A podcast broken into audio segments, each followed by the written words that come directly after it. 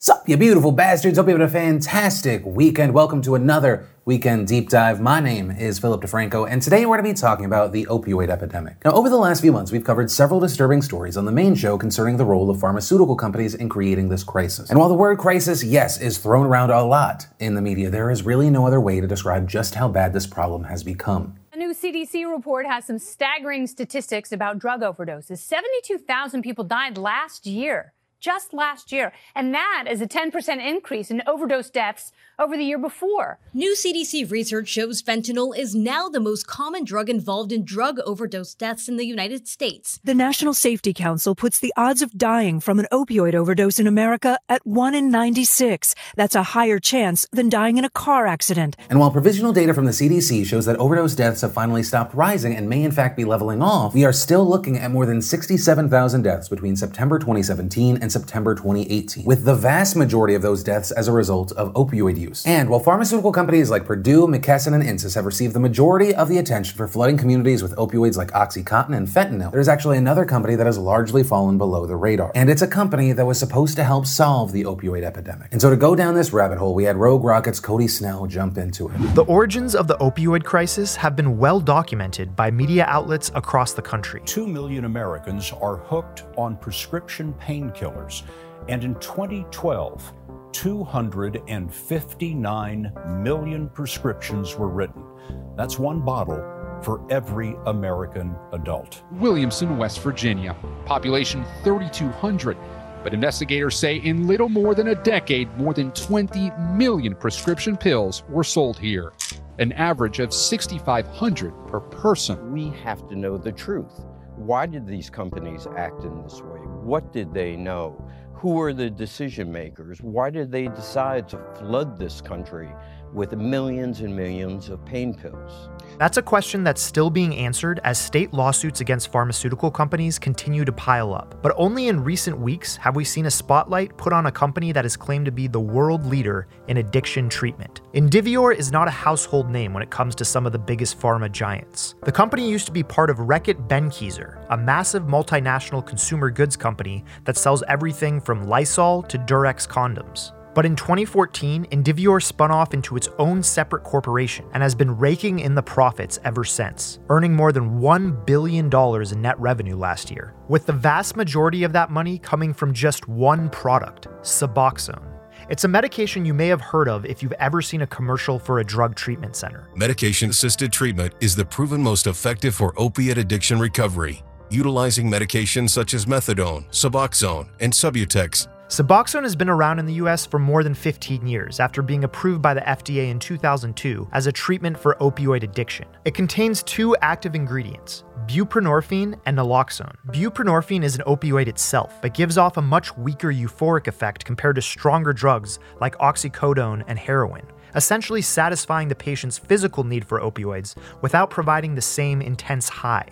Studies have shown that buprenorphine in particular can be extremely effective at weaning opioid addicts off stronger drugs. At the same time, naloxone is supposed to provide an additional safety measure. If a patient tries to abuse the buprenorphine by snorting or injecting it to get high faster, naloxone causes them to experience withdrawal effects. Dr. Richard Blondell, the vice chair for addiction medicine at the University at Buffalo, told us that while Suboxone still has the potential for abuse, it's a realistic solution for addiction you're substituting one drug for another. That's how this works. Well, people can take a stable dose of buprenorphine or methadone, uh, have their mood improve, have their personality revert back to what it was, get a they might become employed, they might go back to school, they might take care of their family, they might be a good parent, they might be a good spouse, they might be a productive citizen, all while taking methadone or Suboxone.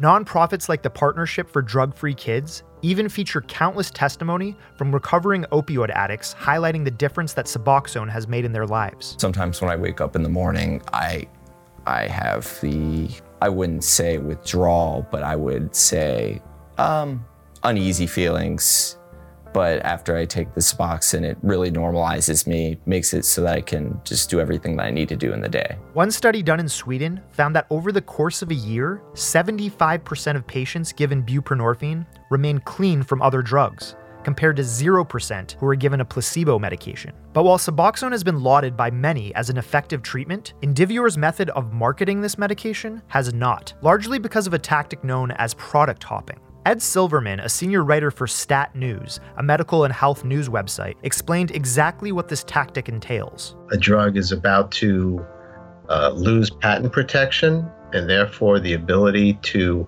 uh, forestall competition. And so, what a company might do is come up with a slightly different version or some different version of that existing product and get the patent on that new product and look to market that. And to fully understand how Suboxone was product hopped, we have to go all the way back to 2006. In December of that year, Indivior began developing a new form of its Suboxone pill called Suboxone Film. Suboxone Film is a strip that dissolves when you put it under your tongue, similar to a Listerine breath strip. There was nothing particularly wrong with Suboxone in its tablet form. It was selling well and seen by many as a major breakthrough in addiction treatment. But in less than three years, the patent on Suboxone pills was set to expire, opening it up to generic competition. So executives knew they had to make sure that doctors and patients would abandon the pill and embrace the new patent protected film. So it was time to get creative. On June 9, 2009, Indivior's medical director allegedly told his staff, We need to develop a story about childhood exposures to set the stage for switching patients to Suboxone film. So that's exactly what the company did. In October 2009,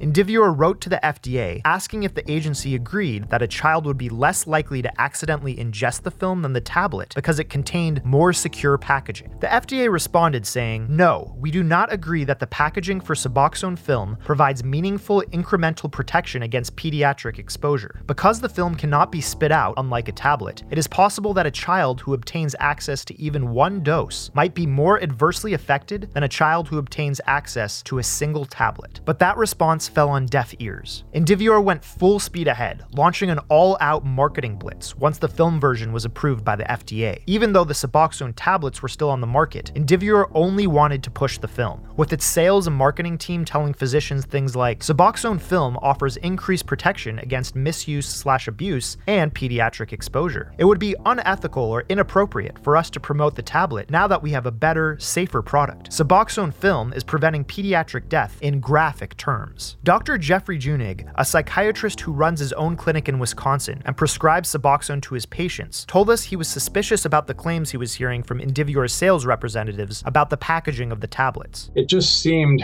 uh, just ironic that right at the time their patent is running out, they make the claim that the drug that they've been selling for the last seven years is unsafe. And in 2012, just as the FDA was set to approve generic Suboxone tablets, Indivior went even further in attacking its own product, declaring that it would be withdrawing its Suboxone tablets from the US market and releasing what's called a citizen's petition to the FDA. In the petition, Indivior claimed that based on a study it had funded, it found that the risk of unintentional pediatric exposure to tablets is eight and a half times greater than for film. But a closer look at the company's own data showed that compared to widely sold pills like Tylenol, pediatric exposure was minuscule. Christopher Moraff, a freelance journalist who writes about the pharmaceutical industry, explained just how small of a threat Suboxone pills were for children. Like any medication, um, it's pretty easy for uh, you know a, a, a, child to to to get a hold of anything. Um, you, you, know, we have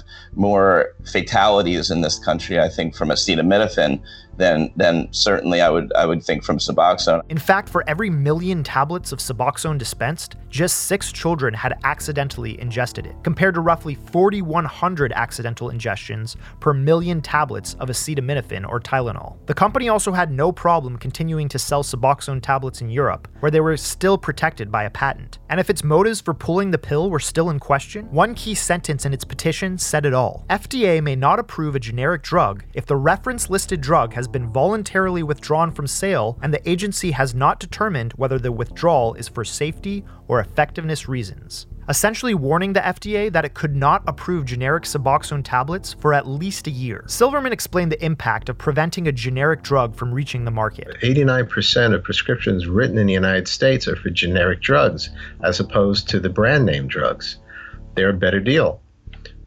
And so if that generic drug that could save you money is delayed from getting to the market, by the company manufacturing the brand name drug, well, that's a loss of savings to both the individual patient, their health plan, and the entire U.S. healthcare system on a cumulative basis. Dr. Junig told us that the attack on generics was particularly devastating for the opioid addict population, as Suboxone could cost up to $600 a month before generics were released. This is a patient population that's often unemployed or underemployed. Um, often, um, before they seek treatment, they've hit a rock bottom of sorts. They've uh, used up all their spending. Um, you know, they're impoverished, and so um, when when the prices are that high, the only patients that really have a chance at treatment are the ones who are lucky enough to still be covered by um, a, a, a insurance plan, a pharmacy plan.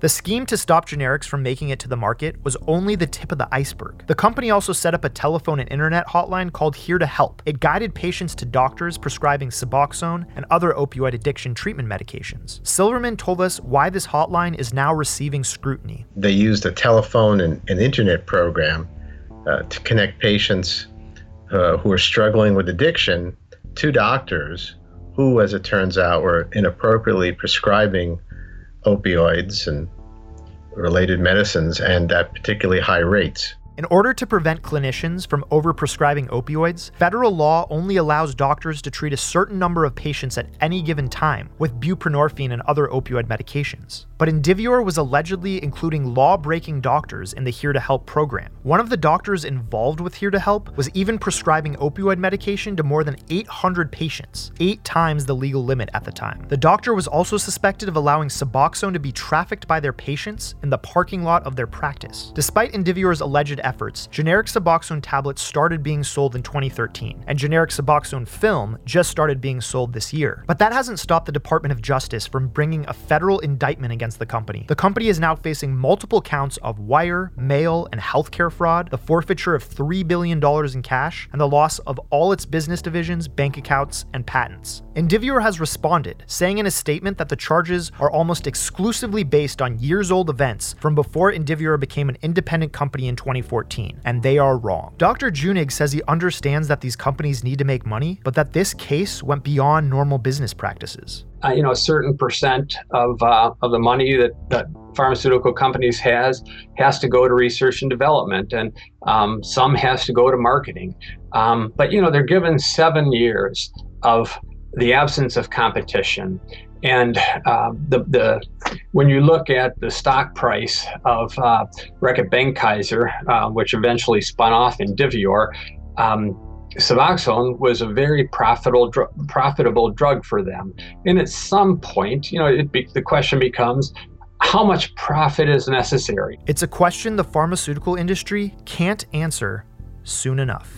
Now that you've heard more about this individual case and how it fits into the overall opioid crisis, we'd love to hear from you. In general, what do you think? What do you think the priority should be for the Justice Department when it comes to the opioid crisis? Should authorities be spending more time targeting prescription painkiller companies instead of focusing on treatment manufacturers? Or do you think that going after these companies for these kinds of tactics is just a band-aid solution? Or do you think that the entire marketing and approval process for prescription drugs doesn't need to be overhauled? And if you or someone you know has had experience with Suboxone and you feel comfortable sharing your story, we'd love to hear from you as well. Also, if you like this video, you want to support the channel, we'd love if you took a second to just hit that like button, maybe even go to roguerocket.com slash support. You can use one of our fantastic subscribers, maybe get a paid subscription instead. Also, if you're new here, you want to make sure you don't miss any of these daily videos, be sure to hit that subscribe button. Also, if you're not 100% filled in today, maybe you missed one of the last two videos we put out, you can click or tap right there to watch those. But with that said, of course, as always, my name's Philip DeFranco. You've just been filled in. I love yo faces, and I'll see you tomorrow.